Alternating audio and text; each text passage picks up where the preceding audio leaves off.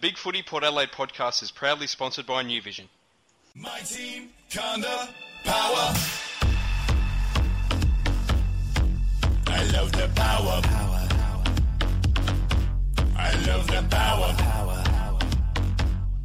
Hello, welcome to the Big Footy Port Adelaide podcast preview show for round 18 versus Greater Western Sydney. The match will be played at Adelaide Oval on Sunday twilight, I think about 4 p.m. I'm Portia, and joining me this week is Macca19. How are you, Macca? Mate, very excited. Very excited for this weekend. It should be a ripper. Yeah. And I mean, the thing that everyone's all excited about is probably this week's hot topic. Yep. Butcher.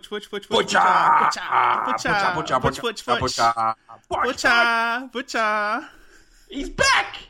Oh, we are on the edge of Port Adelaide's greatest era, the Butcher era. Back to the Future Part 2. I can't wait to see him out there. This is going to be great. Hopefully this is a sequel that's worth watching. Oh, yes. Hopefully. It would be very nice. He's back. It's pretty. I mean, the circumstances aren't great, and you obviously wouldn't want Charlie Dixon to go down, but it's good to see him get a shot. And I don't know, what do you think his chances are this week? I think he should be okay, to be honest. I think I'm really excited to see how he goes. He's going to be chomping at the bit to get out there, I think. And look, in the form that Charlie Dixon's been in the last sort of 4 to 6 weeks, I don't think we're actually going to be losing much having Butcher out there replacing him, to be honest. So look, I think with Schulz out there as well and Westhoff, it should give us some tall targets to kick to. And, I can't wait. And look, fingers crossed he takes a few grabs and kicks a couple of goals. That really would be good. Just on this topic, I mean, it's obviously Butcher coming in is something that's excited the fans a little bit as well. Christoph has come in and said, please just make the podcast consist of an hour of Butcher chanting. I don't think that's as much as we're going to do, I think, probably. Oh, look, I could do that. I think it'd be kind of dull. Just like a slight background of Butcher. Yeah. I'd recommend anyone that wants to hear that, just loop that bit we did before and then just keep listening to that over and over. It was probably easier to do that. Yeah. Elsler, asked, why am I constantly saying Butcher to everyone at work? I think that's really obvious. It's very contagious. I've been doing that, since about 2011, I think. So, yeah, it's a good thing. The Beard Amigos has asked, how many goals will Butcher kick? Well, that's the big question, isn't it? What's the line? What do you reckon the line is for Butch? I reckon he'll kick one. Okay, yeah. I was going to say the line is 0.5, and I'm going to say he's going to go over the line. Just. Okay. I reckon he'll kick at least one. Two at the most, but hopefully at least one. If he plays most of the match, he'll kick one, and if he plays less than half, he'll kick none, is my view. Yeah. I just hope we see the Butcher that we saw against Hawthorn last year and against GWS and against Freo, the one that really attacked the contest, took some really strong grabs, and looked like he really wanted to be out there as opposed to the Butch where he just does nothing. So, all positive. I can't wait to see him out there. Yeah, well, I mean, John did ask what Butcher's realistic expectations are, but I think you've kind of answered that one there, just to work hard and hopefully get one or two goals. Yeah. And the big question from Monkey Tunkman, will people run onto the field when Butch kicks his first and mob him like he's just kicked 100? I know I will be. I'm not sure. But I'll definitely be doing that. That would be hilarious if that happened. Oh, look, there's Macca. Oh, what's he doing? I'm very slow as well, so security would catch me pretty quick, I imagine. Oh, that's a shame. And next hot topic, I guess. That's probably enough Butcher for now. We'll probably come back to it later. Robbie Gray's 150th game. That's pretty big news. Very big news. It's a very good achievement. Yeah. What are some of your Robbie Gray highlights, Macca? Oh, I could go on for about half an hour, really, about some of my favourite Robbie Gray memories. But I guess it's hard to overlook that semi-final against Freo in 2014, 4 goals in the third quarter, to really sort of wrestle the game back in our favour. Just sort of summed up his year that year where he was the best player in the competition. And that was just a massive effort in a huge cutthroat final to do that away from home and have that sort of performance was wonderful. I think another, which is maybe a little bit different, was seeing his comeback game against Gold Coast in 2013 and just how hard he actually went at the ball that day. Yeah.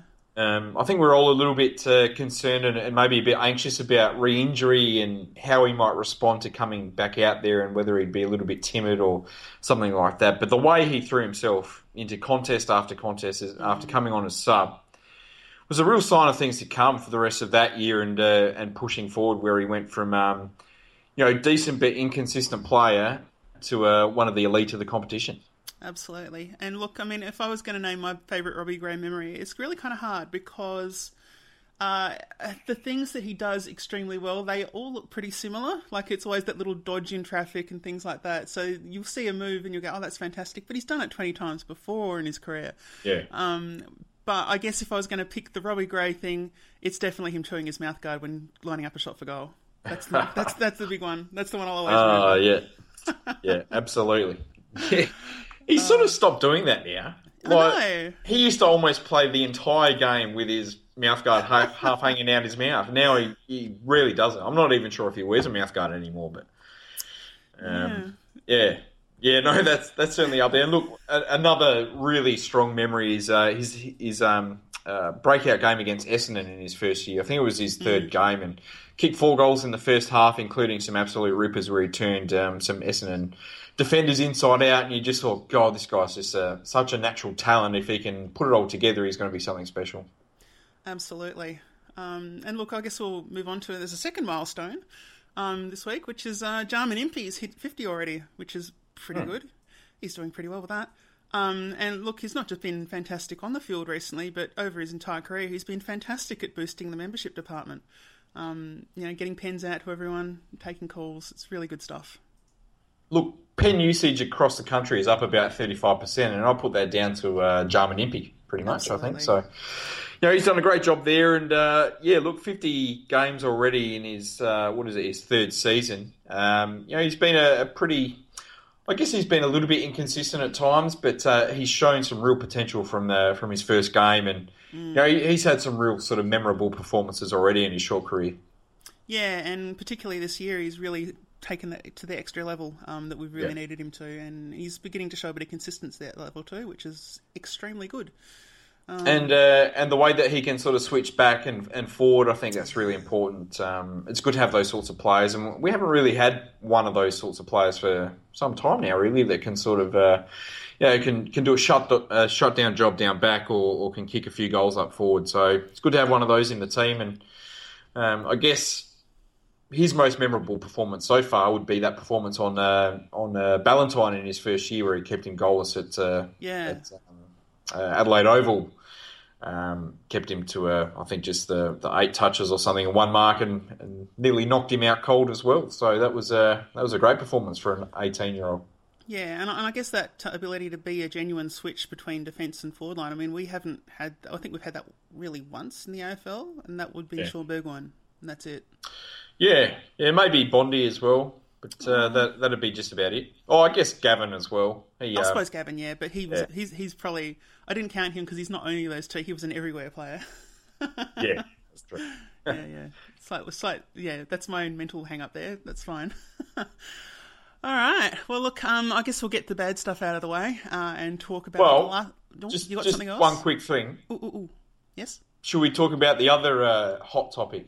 Ooh, ice-cold topic, which is Troy Chaplin retiring. Come on. Look, we're a little bit disadvantaged talking about that on a podcast because we can't play GIFs, and I think Alex has already summed it up. So if you're not a regular Big Footy reader but you are a podcast listener, then get on there and have a look at the Troy Chaplin tribute thread, and you'll see a really quite amazing animated GIF there that paints the whole story. The best of all time. It's pretty good. It's pretty good. Nailed it. Yeah. Now, what is some of your Troy Chaplin favourite memories, Portia? Well, apart from the email, honestly, I've got to say, I still find it really hard. Like, I haven't really been jumping in on that thread with everyone else because I still remember the 2004 grand final and how a part of it he was being, and I thought that was pretty cool. Genuine enthusiasm, which was nice considering I think we saw footage of Primus and Franco both being extremely annoyed for obvious reasons. But yeah, I guess probably Aeroplane is another good one. Every time he pointed at someone else for not picking up his man. Which of the 487 times was that, Portia? Yeah, and every time we talked about originally drafting him and he would be a gorilla backman, and then he kept playing on small players. Yeah.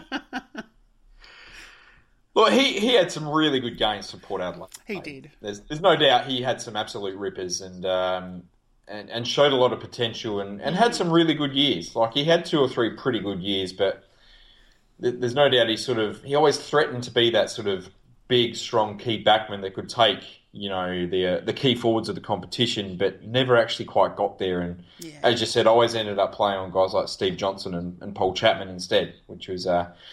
a little bit frustrating, and especially how they were always able to knock him off the ball pretty easily. Yeah, absolutely. Guys like like Ricky Pettit and guys like that. Oh, Ricky Pettit.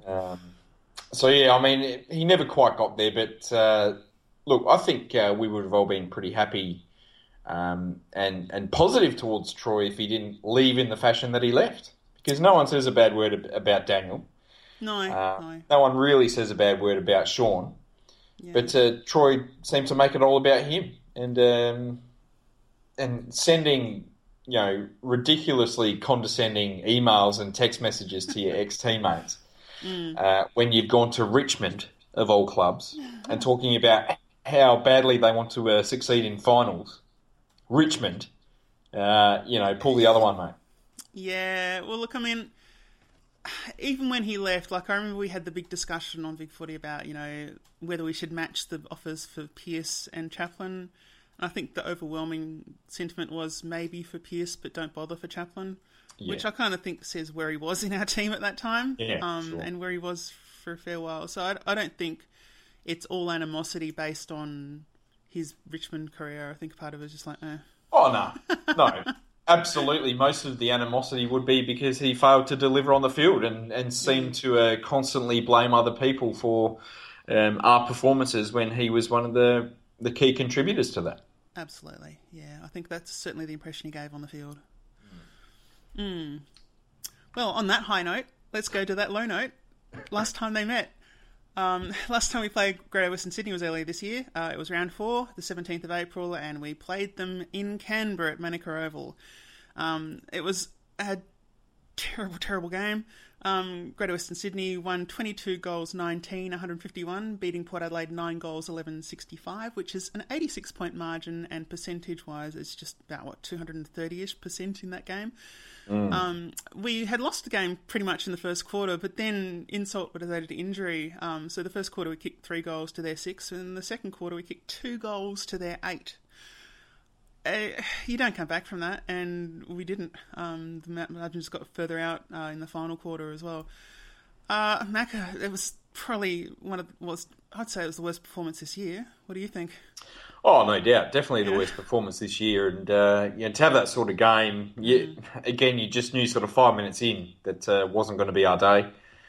And it certainly wasn't. We got absolutely pummeled, and we just couldn't match their pace. Yeah. Around the bowl, and their key forwards had a field day. I think Rory Lobb kicked 4 and really tore Trengove to shreds, I think, that day. But, we just had no answer to their midfield dominance, and that's why it should be interesting to see how we go this week with, I guess, a little bit more confidence in the playing group and maybe a little bit of a different midfield. Yeah, well, I mean, I guess the biggest change, as usual, and we've been saying this for a few weeks now, a couple of months, is that last time Mumford rucked against Lobby, this time who were going up against Trengove. And I think that's actually a matchup that benefits us in a lot of ways. I think that Mumford uses his physicality when he's rucking, and I think that he would probably have more success with that against Lobby than he would against Trengove. What do you think? Yeah, for sure. I think it's likely to be similar to the Sandy matchup and also the Goldie matchup from last week, where Mumford's not really a jumper, so Trengove will have his opportunity to sort of jump over the top of Mumford and hopefully get clean hands on the ball and follow it up as well, because he's a little bit quicker than Shane is around the ground, I think. So, and certainly at ground level. So it's going to be very interesting to see how that ruck duel plays out, and hopefully, fingers crossed, but I'm actually pretty confident that it might play out in our favour. Yeah, I'm kind of feeling that way too, but just seeing as we're still on the last time they met, Mumford and Lobby finished pretty much even on headouts, but in terms of impact, very different. Goals, Need, Wingard and Young kicked 2 goals each, and fortunately they're all in the side, so hopefully they'll do it again. It was really Wingard and Young with the first half goals that tried to keep us in touch, but after that it was just all fell apart, with Rory Lobb and Ryan Griffin in the second quarter kicking 2 each and really putting us beyond all doubt. And that game, Darcy Burns was in his second game, and he kicked his second goal in 2 games, so hopefully he'll get another goal this week. That'd be nice. It's always good when the defenders get up there. Absolutely. Hasn't looked back, young Darcy. He's had a great start to his career. Absolutely. Absolutely. And all right, well, look, we'll move on to this week's changes. It is a Sunday game, so it's an extended bench, and there's only one out at this point, which is, of course, Charlie Dixon for John Butcher. The other ins are Brad Ebert, Jared Pollock, and Nathan Krakouer. Looking at the bench, as it's been named, it's Kane Mitchell, Jarman Impey, Paul Stewart, Carl Amon, Jay Schulz, Brendon Ah Chee, and Nathan Krakouer. I kind of think the ones that will be emergency to that lot, I think that basically Kane Mitchell and Brendon Ah Chee will get dropped, and I think Nathan Krakouer may be kept out of the side, is my view. What are your thoughts? Yes. What's going to be interesting is it's good to see 3 players in. Butcher, that's we've already spoken about that. That's fantastic. Brad Ebert back, that's also great. He was in really good form until he got knocked out. Really good to see Jared Pollock back. He's played a bit better. Well, certainly had a really good game last week in the SANFL, and I think we really do need his pace and his sort of line-cutting ability for this particular game. So it's going to be great to see what he can do out there. The bench has me absolutely perplexed. I honestly don't know which way we're going to go. You could almost have any combination of 4 players on that bench, and I would say, yep, I can see that happening. And usually it's a bit more clearer than that. Usually you can see, especially on Sunday games, which players are just sort of making up the numbers on the 7-man bench. But this time I'm really not too sure. Yeah, well, I mean, I think part of it, like the fact they've named Jay Schulz on the bench, I suggest might be a weather concern. As much as anything. I can't see him getting dropped, though, to be honest. No, but if it's... I can't see us dropping him, especially leaving us with Butcher and Westhoff up forward, which would be pretty interesting. But I can't see Paul Stewart getting dropped either. I reckon he's the one lock in that bench. Really? Simply because they've got Cameron, Patton and Lobb up forward. And I don't particularly want to see Darcy Byrne-Jones go up against 203-centimetre Rory Lobb, because I think he'll get absolutely thrashed. But I think we need 3 key defenders in this particular game. Yeah. Especially because Stewart sort of plays as a half small as well, I guess. So I reckon Stewart's definitely going to be in. I think Impey's definitely going to be in. And, I don't know. I can't imagine Carl Amon being dropped on the back of last week. No, well, me either. I think he's had some really good form, and he's the sort of player that we need against GWS. He's got good pace, good skills, can kick goals, can hit targets inside 50. So wouldn't surprise me to see Nathan Krakouer back in the side, and for us to drop Kane Mitchell, who's a little bit slow, and Brendon Ah Chee, who's a little bit slow as well. So, if we go a pretty quick bench of Impey, Stewart, Amon, Schulz... Could happen. Yeah, well, that's the one I would be leaning with is Impey, Stewart, Amon, Schulz. I mean, I don't think it's as variable as you think it is. I think it's pretty clear cut. Like for me, for those 7, Kane, Brendon, and Nathan are the ones I would probably leave out if it's for those 7. Probably a bit harsh on Brendon because I thought he played really well last week. So that's it might be harsh if he's out of the side, but I guess he's like for Ebert. So, and you'd prefer to have Ebert in the side any day of the week, I think. Kane Mitchell, again, he had a pretty decent game last week.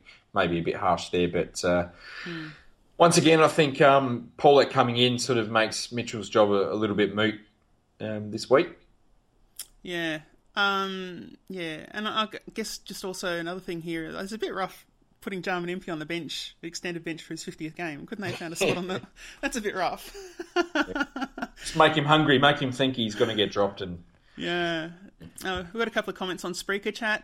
First one from Ryan Pillar saying that Pollock on the field is the biggest surprise, and I'd say it probably is. And it makes me wonder why he's been in the SANFL, because I would kind of think that if they were trying to prove to him that he needs to earn his spot, then naming him directly on the field after one good game at SANFL level, I would have doubts about. I don't know. But yeah, I agree with that. And the other comment, Craig Jones has indicated Crack will probably stay, Need or Amon will be out. And he's saying Impey's not on the bench and Need is, which contradicts what I read earlier. No, he's actually right. He's named in the forward pocket. So there you go. Right. Did that update? I checked it at 6:30. All right. Well, does Needy get dropped then? That opens the can. Well, that does open his form. Like, his form has been pretty poor. So. Yeah. Okay.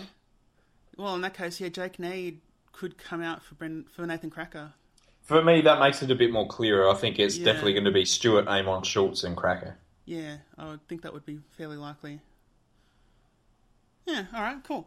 Anyway, we'll move over to the Giants, who have got, again, an extended squad, and they've only got one change.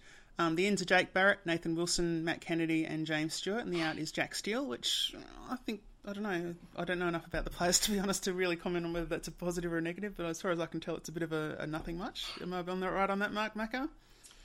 Quite possibly. I think Wilson will definitely play. He's a pretty good young player. The other three ins are all pretty young as well. Jake Barrett, I'd be pretty keen to pick him up in the off-season, to be honest. Okay. He's pretty much top of my recruit list.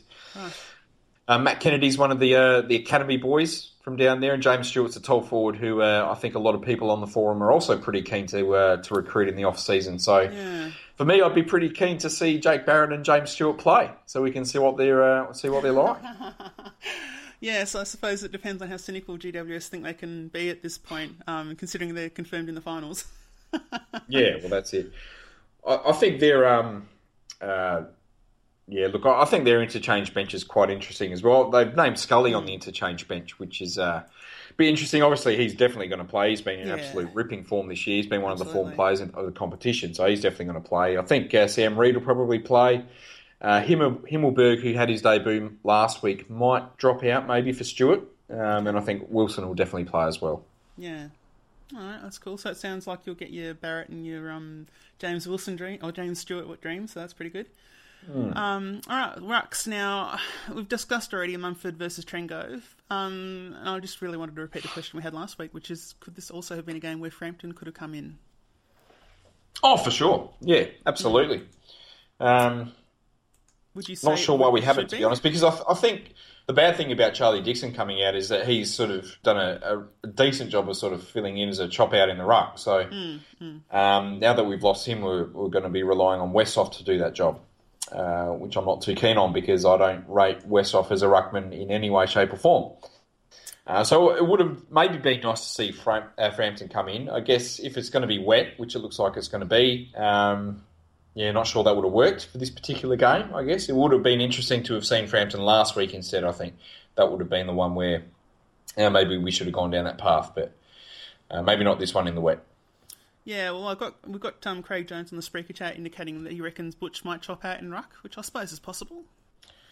But... yeah, look, he's done that a couple of times, I think, in the past. I think last year he might have done that a little bit. Not for much success, I think, but you never know. Okay, cool. In the midfield battle, just looking at the recent games for GWS, I just want to divert a little bit from the rundown. I really feel like they're on a bit of a run of being a bit of a flat-track bully. I mean, I guess anyone looks like they're coming off playing against Brisbane Lions, but before that, Collingwood, Carlton, Essendon. I don't know. I kind of wonder whether... do you think there's a chance we can exploit that midfield because they haven't had particularly tough competition lately? Yeah, I mean, I guess you can only play who you're listed to play, I guess. But yes, true. Which I guess is true, and maybe their form this year against better sides hasn't been all that great, I guess. Although they did beat Sydney, they beat the Dogs. Maybe I'm talking out my arse here. I think they beat Hawthorn as well. So just scrap what I just said. But yeah, look, I mean, they've been in pretty good form. They're in really good form. They've won 11 games. They've lost 5. They'll definitely be playing finals this year, and they're a big chance of going pretty deep, I think. Yeah, well, I mean, I did read somewhere that they've got one of the better attacks, and that's sort of, yeah, quite a big differential between their for score and their against score. Yeah.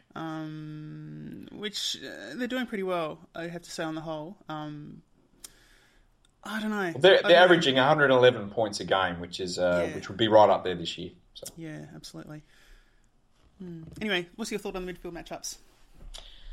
Well, that's the big question, isn't it? Their midfield is absolutely fantastic, lightning quick, lots of players that can win the ball, lots of players that can kick goals, really good clearance winners as well. Dylan Shields, probably my favourite non-Port player in the AFL, I reckon. Wow. I'm not sure.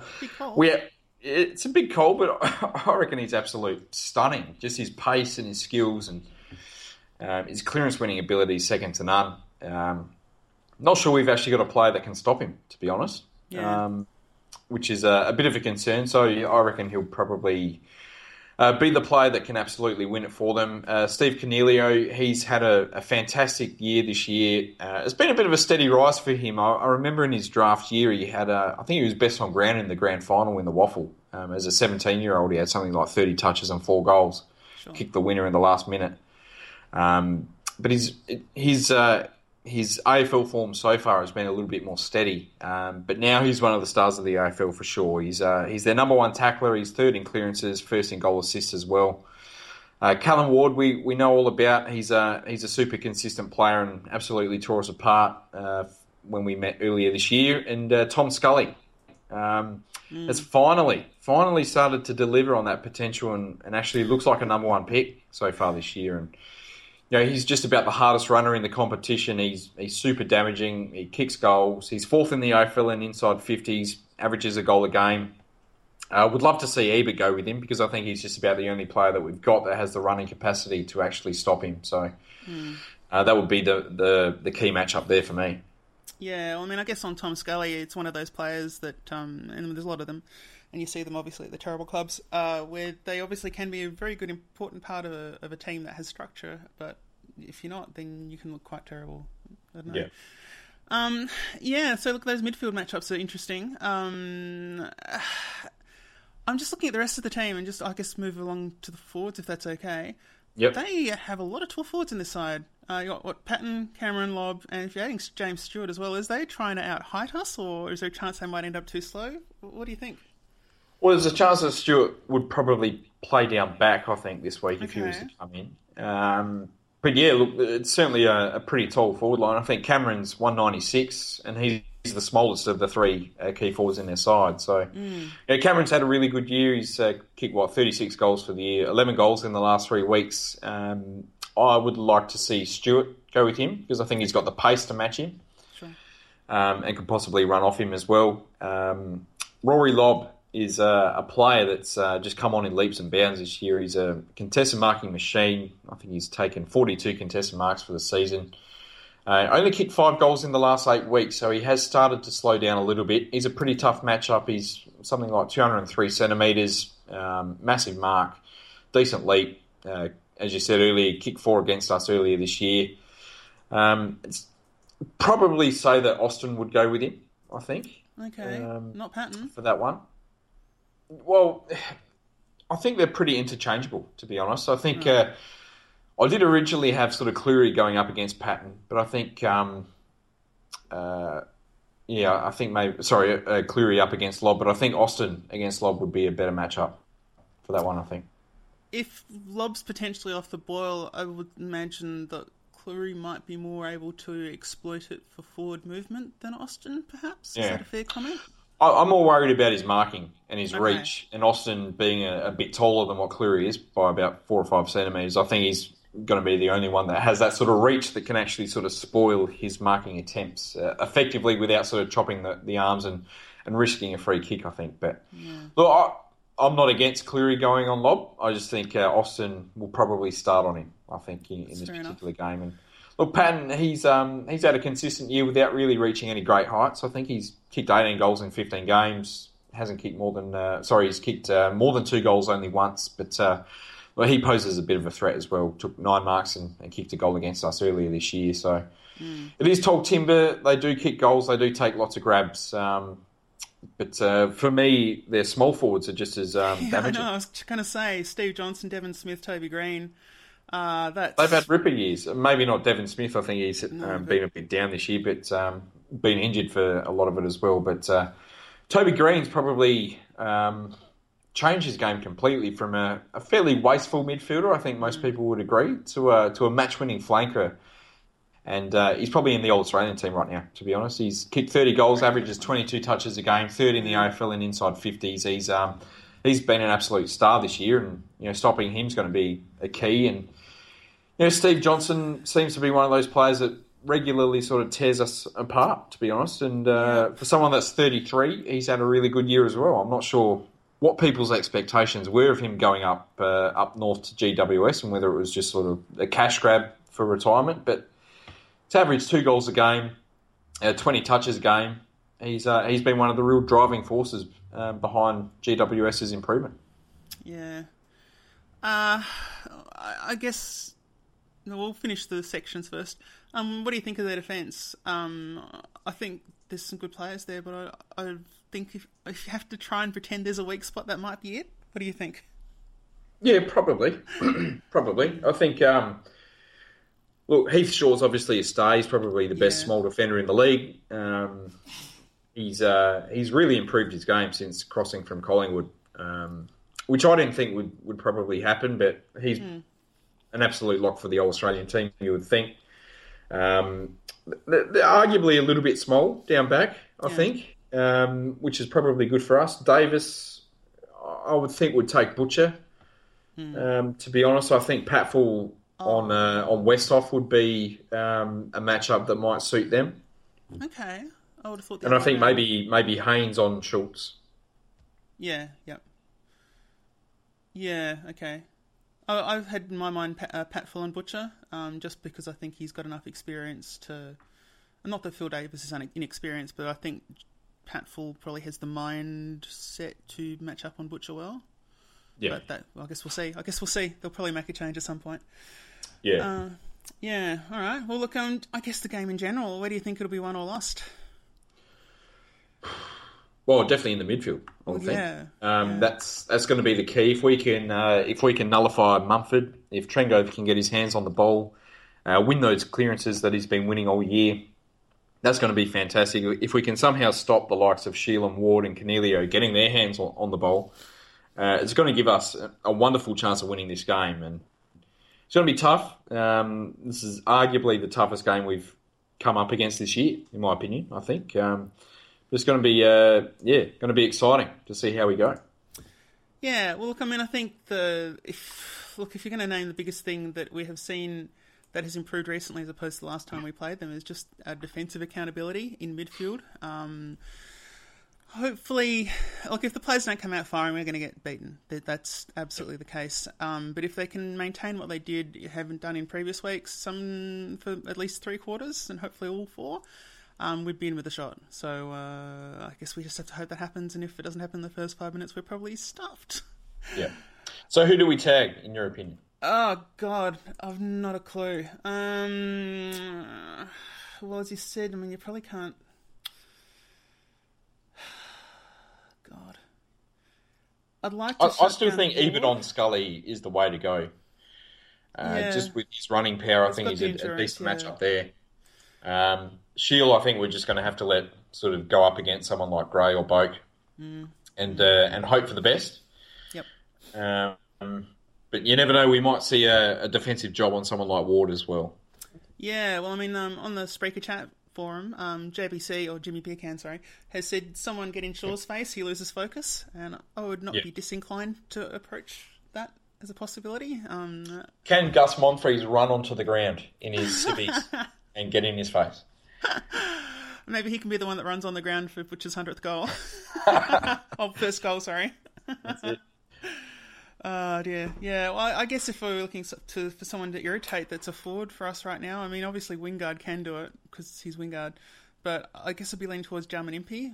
I think he can get very in someone's face. I'd like to see that aspect of his game be a bit more evident, because I think it's something he does have in his toolkit. So, what do you think? Impey will play forward or back? I'd play him forward if I could. I'd want him half forward specifically, like not forward pocket any stage, but definitely, from the first front part of the centre square going forward, for sure. Yeah.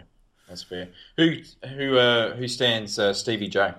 Oh, God, don't ask me. Well, look, if I was going to pick a matchup that I think is the most likely to be able to keep pace with him, be smart enough to beat him, that's why I think Nathan Krakouer's an inclusion, because I would definitely go with Krakouer on him personally. I think he's probably got the best set of physical attributes to match him, and he's got enough height to beat him.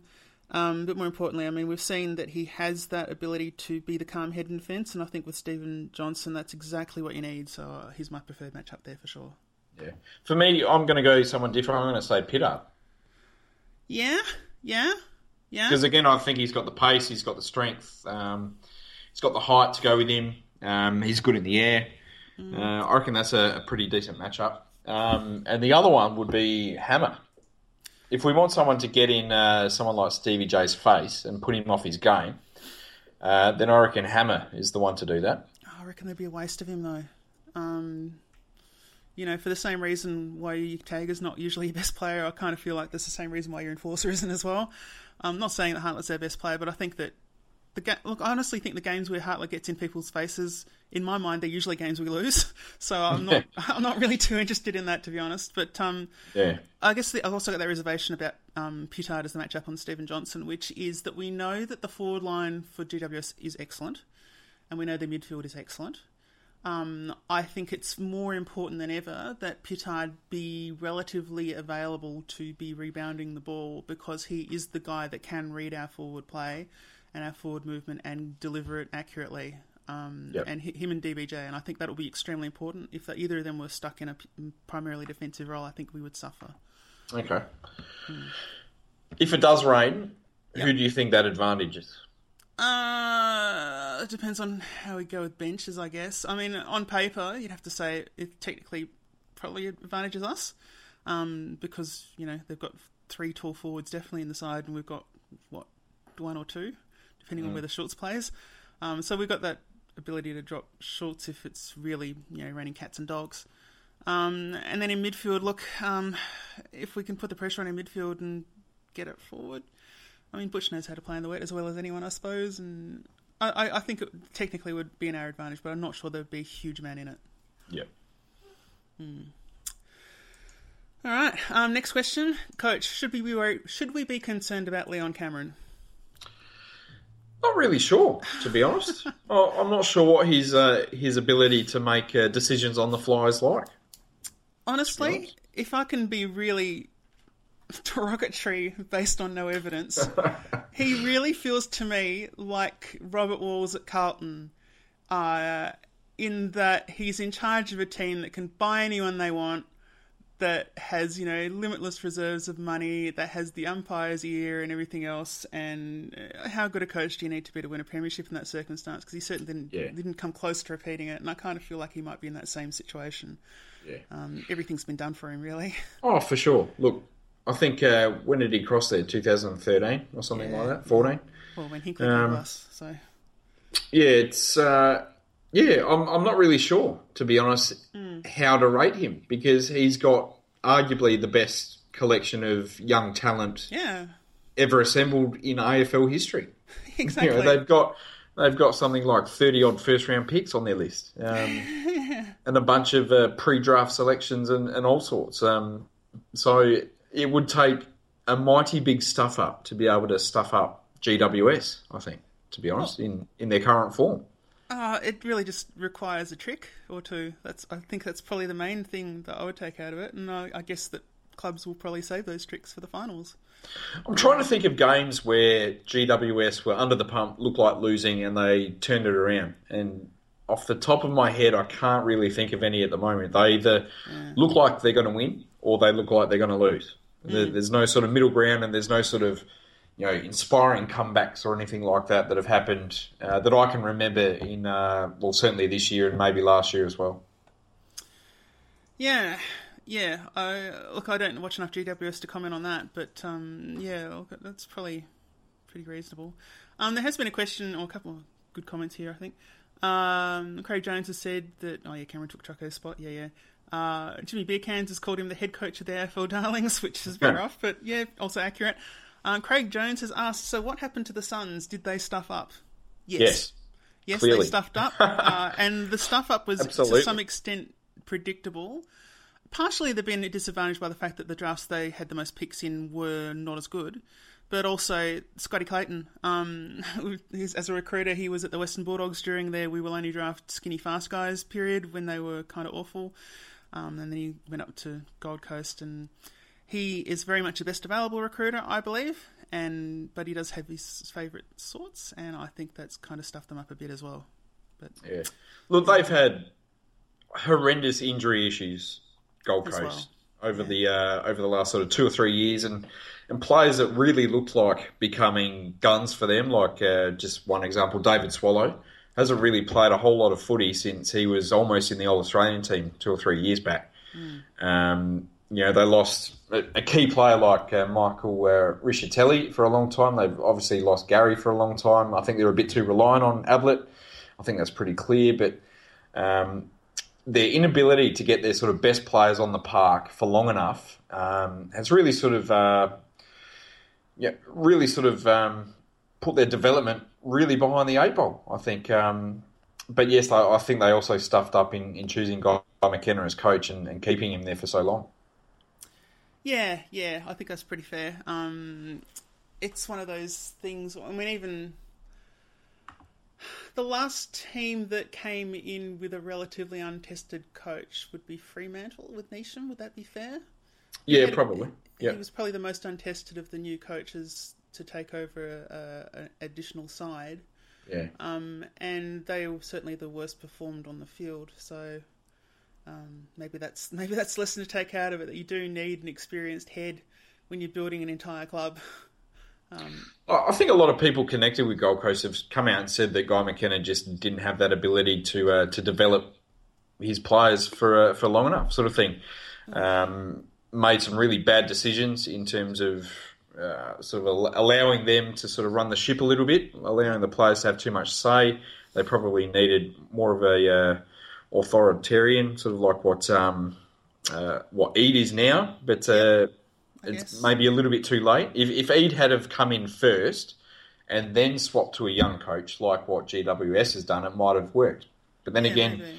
They might have still had the same injury issues, and development's still down the gurgler for them. So I don't know. Yeah. I think it's a long way back for Gold Coast. I think they've got some talent, but not sure they're going to win a flag. Certainly with Ablett, and in the end, you've got to say that's. That's a real disappointment to have, the star footballer probably of this century not playing finals for the last sort of 6 or 7 years of his career. Yeah, that is a bit shit, isn't it? But that's a tradition in football, really, there's a lot of good players that never played much finals. So yeah. Very true. And anyway, enough about Gold Coast. Last comment on the game in general, sorry, is do either side have the psychological advantage? Obviously, GWS smashed us. The one time we played them at Adelaide Oval, they didn't win. But really, I kind of think that GWS has a pretty clear psychological advantage. What are your thoughts? Well, that was a great game last year. That was just about my favourite game of the year, because there was so much niggle. There was so much fighting. Reece Palmer ran into an open goal and mucked it up somehow. Trengove just gave Rory Lobb hell all day. They were at hammer and tongs all day. That was a great game. And hopefully we see something similar where we can sort of get underneath their skin a bit and get on top that way. Absolutely. But I think, though, in that case last year, it was actually GWS that started the niggle. It's just that we finished it. So hopefully they'll make the same mistake this time. Yeah. All right, well, look, we'll move on to the Fringe Force 5 segment. In previous cycles, this was Aaron Young, but we agreed last time that we'd talk about Brendon Ah Chee in this segment, obviously, because Aaron Young has graduated to full-time AFL footballer. Hooray, hooray. Yep. Brendon Ah Chee was drafted at pick 45 in the 2011 National Draft. He's the same age as Chad Wingard, Tom Cleary and Jimmy Tompas. He's played 8 games this year for 19 in total. He's only kicked 2 goals in those 8 games this year. He's averaged disposals probably in the teens, and his tackles are okay, but inconsistent. They vary between 2 and 9. There's not really been anything exceptional about him this year. What do you think his role is going forward, Macca? Well, it's hard to say, really, if he stays on the list or not next year. Yeah. He got the one-year contract at the end of last year, and I think most supporters would have been happy with that because he did show a lot of potential last year, but he certainly hasn't lived up to expectation this year. Has only played one game in the last, 3 months or so. Mm. Was a little bit inconsistent before that. I really like him. I think we need that style of player who can sort of come in off the bench and win clearances, lay tackles, and on paper at least should hit the scoreboard a bit more than what he does. But I'm just not sure if he sort of screwed the pooch a little bit this year. Yeah, look, I think he kind of has, and quite honestly, I'm not happy with his performances this year because the thing that's missing from his game is the fact that last year when he was doing well, he was unpredictable. He had that magnificent tool, which is his long hand pass that he was able to use, not just, to advantage, but picking out things downfield that would have been hard to see from his position.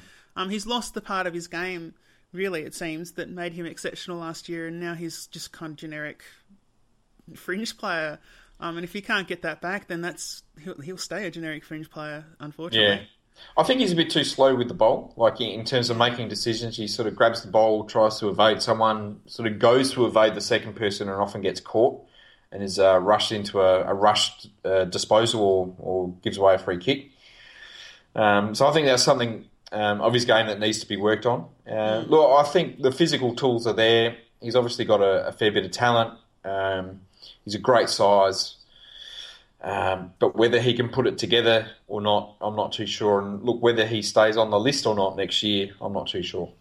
Yeah, I kind of feel if we get an offer in trade week, we take it pretty much. Yeah. I think he'll either be trade or delist at the end of the season, to be honest, which is a shame because we kept him for so long. And he showed such decent signs last year, but we're at that stage now where we need to make some tough decisions, and that's a decision that I think should probably be made. Look, honestly, I think it's a fairly safe decision. It's not a tough decision. Yeah. Oh, I'm not suggesting that's a tough decision. I'm just suggesting that that's a decision that should be made. It's a tough personal decision, but not a tough football decision. Yeah, I think he's a great fella, and obviously he's a friend of the podcast. He's been on 3 or 4 times, and we have some great discussions with him. But I'll be happy if he stays. I'd be happy if he goes. So yeah, I'd be happy if he goes. I'm an awful person. Terrible all right. person. Well, look, we'll move along. The Magpies aren't playing this week. Is there anything you wanted to say about the Magpies players and what you're expecting from them for the rest of the season? What do you think they're going to do from here after the break? I want to see them make finals. Do you think they actually can make finals? Yeah, well, they're only a game behind fifth spot. So if Centrals lose this week, that would go down pretty well, I think. And, there's certainly a big chance if we keep winning. Absolutely. All right, so we're officially demanding finals. There's more chance of us making finals at SANFL level than there is at AFL level, I think. Yep, I totally agree. Okay, excellent. Now we'll move on to... We've got a couple more questions and comments from the forum. The first one I would like to bring up is from Power Girl asking, why do we save up our fast, free-flowing, sexy footy until it is almost impossible to make finals? Because we are like someone in an abusive relationship.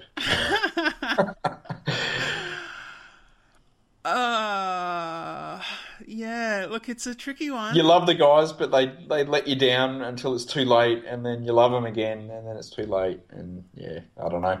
It's a real shame, and it's very, very frustrating, and it's happened for years. It's not just happened under Hinkley, it's happened for years. It happened under Primus, happened under Choco as well, so...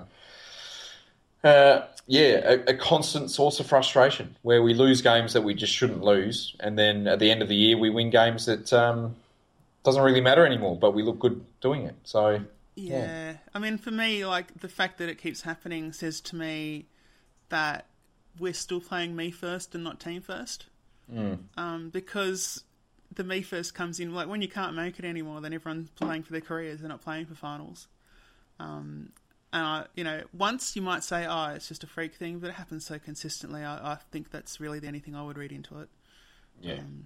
I don't know if it's mental or if it's just like the coaches say, "Well, let's just sort of take the shackles off and maybe enjoy our football a bit more and sort of loosen the sort of game plan a little bit. I'm not too sure why it is, but I don't know. I would love for us to come out next year and win the first 10 games or something silly. That'd be great.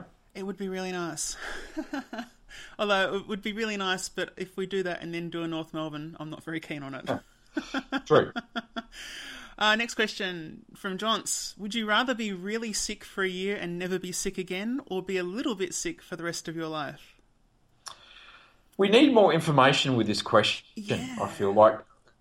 Would you be really sick for a year? Well, what's the definition of really sick? Are we talking about like in hospital sick for a year, or like True. Vomiting every day for a year, or cancer or something for a year? I don't know. We need more information with that one, but I would probably prefer to be really sick for a year and then never be sick again. And my other question would be, you know, which government's in power when I am really sick for a year? You know, because if I'm going to be really sick for a year under a Turnbull government, I'm not really very excited about that prospect. True, very true. So in that case, I just take the little bit sick. But you know, and again, it depends what the little bit sick is, because I'm a little bit sick at the moment in terms of I've got this annoying little cough, and I feel like I'm about to constantly cough into this microphone every 5 seconds, and it is a bloody pain in the arse. Yeah, yeah. So I guess, again, I would prefer to be really sick for a year and get it over and done with. Oh, God. Look, if I could pick the year and if I could pick the year, I would. Like, I'd be okay with that. It has to be from right now. I'd probably be like, maybe. But if I could pick, like, when I was 12 or something, well, yeah, take it. Yeah. Next question, another one from Johns. Is Friday night's game more important than this one, or last Friday night's game more important than this one in terms of finals for us? I would probably say yes for that one, for sure. Because if North win and we lose, then it's game over, isn't it? Like, we're definitely not going to... I can't see us coming back from 3 games behind again. Mm. If Collingwood do the job and we get up, happy days. We're only 1 game behind, and it's definitely the chase is on. If we both lose, then it's the status quo, and it was still a big chance. So, yeah, I don't know. I think, I think it's all up to us, to be honest. Yeah, we have to beat GWS this week. Yeah, well, I mean, for me, I think this one, I don't know. I think they're really, if I think about it more, they're both pretty equal because they're both our direct competitors for those last couple of spots. So we need to win both. We can't afford to hope that one of them falls over and only beat one of them, because what if the other one falls over? Then we still will fall short. So, yeah, we need both. We need both these wins. But fortunately, this one's in Adelaide, so hopefully that'll help a little bit. Yeah. Indeed. And one thoughtful question, which is a tough one, from CT Power, which was the question was, if we end up with 6 to 8 picks in the top 30 in the next 2 years through trades and so on, do we believe Jeff Parker would deliver the players we need? It's a tough one, isn't it? I think it's not a Jeff Parker decision. I think it would have to be a top-down decision. If you look at the last couple of drafts, I reckon we've drafted reasonably well, given what was available. The drafting I'm not so concerned with as I am in recent times as I am with the fact that we have traded out so severely. And if he's properly directed to the player types we need, then I'm okay with it, just as long as we don't get sucked into best available like we have in the past, and think that people that are short or light or have a dodgy kick are still worth early picks. Yeah. Look, I haven't been too keen on Jeff Parker's picks, to be honest. But again, I guess the question needs to be, is that Parker picking the wrong players, or is that a development problem all throughout Albion? I think it's development, but also list direction, you know, because Jeff Parker, he's not meant to direct the whole list's build.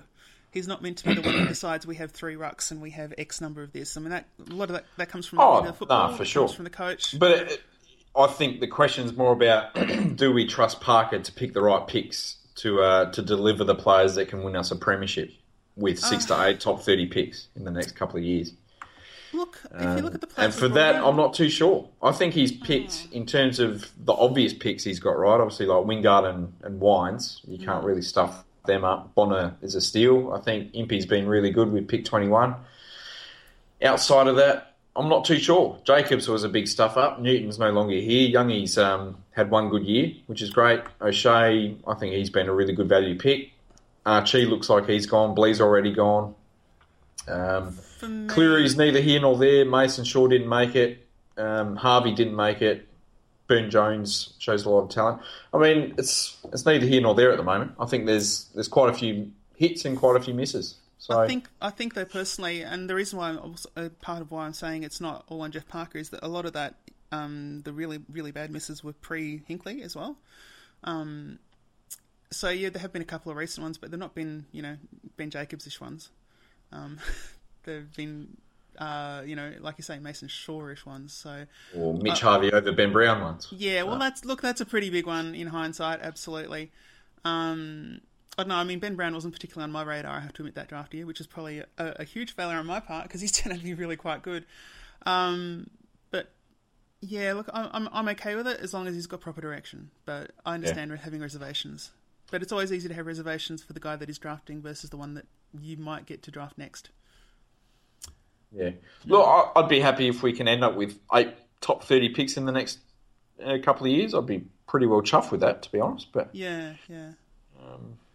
It's an interesting question and one that I'm not sure we've got the answer for just yet.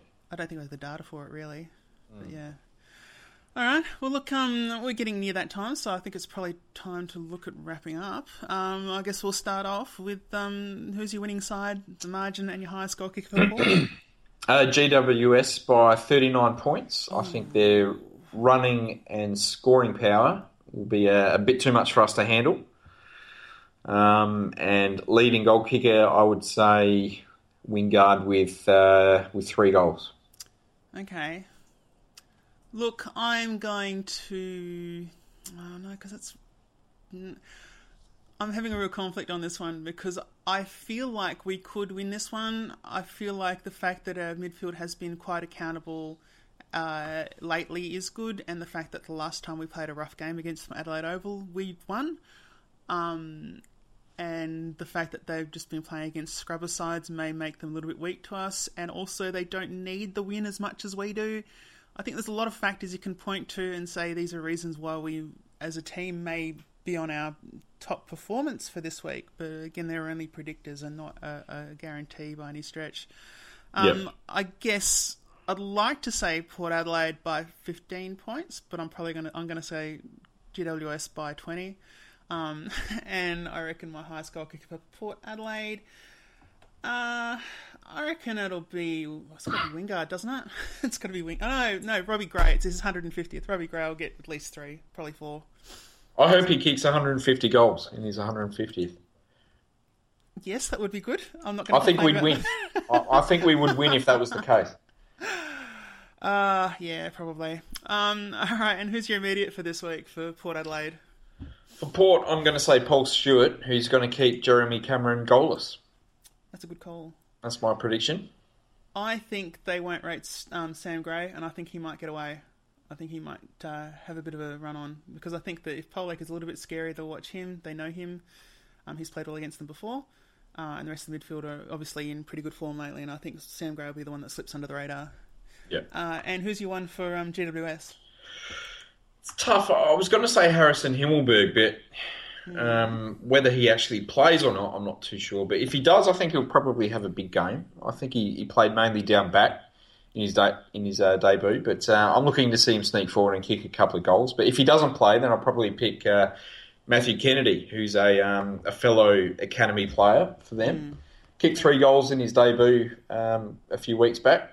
Had a bit of a quiet one against Carlton, but I think he'll have another sort of breakout performance and pick up 20-plus disposals this week. Okay.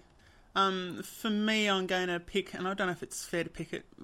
Look, when you're looking at GWS, it's hard to pick out a guy that's not got talent because they've all got talent. I'm going to go Joel Patfull, not because he plays badly, but because I think he could entirely shut out one of our key forwards to 0 goals. I think he's the sort of player that's very capable of that. So whoever he's on, I think they won't get a goal. I think he'll have a shutout. And you bet the house, Macca. What's your bet the house? My bet the house is we're going to have under 34,000 at this game. Ooh, I suppose Sunday twilight, and if it rains, you're probably right. I don't know if it's... Is it predicted to rain Sunday? Which would probably be a little bit unfortunate, really, considering it's... I think kids are free and Magpie members are free. Yeah. Well, they're obviously concerned, if that's the case, with the Magpies members being free. Yeah, look, that's a fair bet the house. I guess if I'm going to pick a bet the house, it's going to be that I reckon they will double our clearances. Okay. Mm. Yeah, well, that's...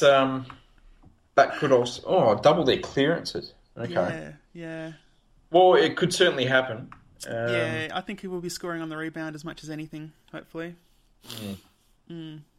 Yeah, it would be a shame if that happened, to be honest. Well, it would match with them winning. Mm. Yeah. All right. Well, look, I think we're about good to go. I guess we should thank New Vision, because we haven't done that for a while. I keep forgetting. No.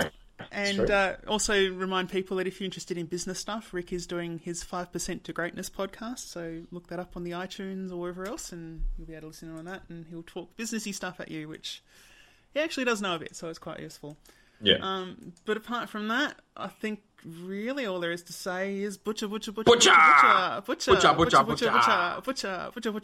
him up, Butch. Butch.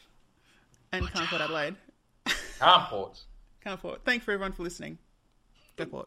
Go Butch. Here he is, like that. If it's not running, it's dispatching a quick handball, a reflex from the pack. Stephen Williams does it equally well. To Malakellis, dodging and weaving, a little bit of shadow boxing, gets it away to West. This is where he hurts. He gets in front. He gets inside of 50, has a look at the goals and finishes it off. He can play Robbie West. And at the 13...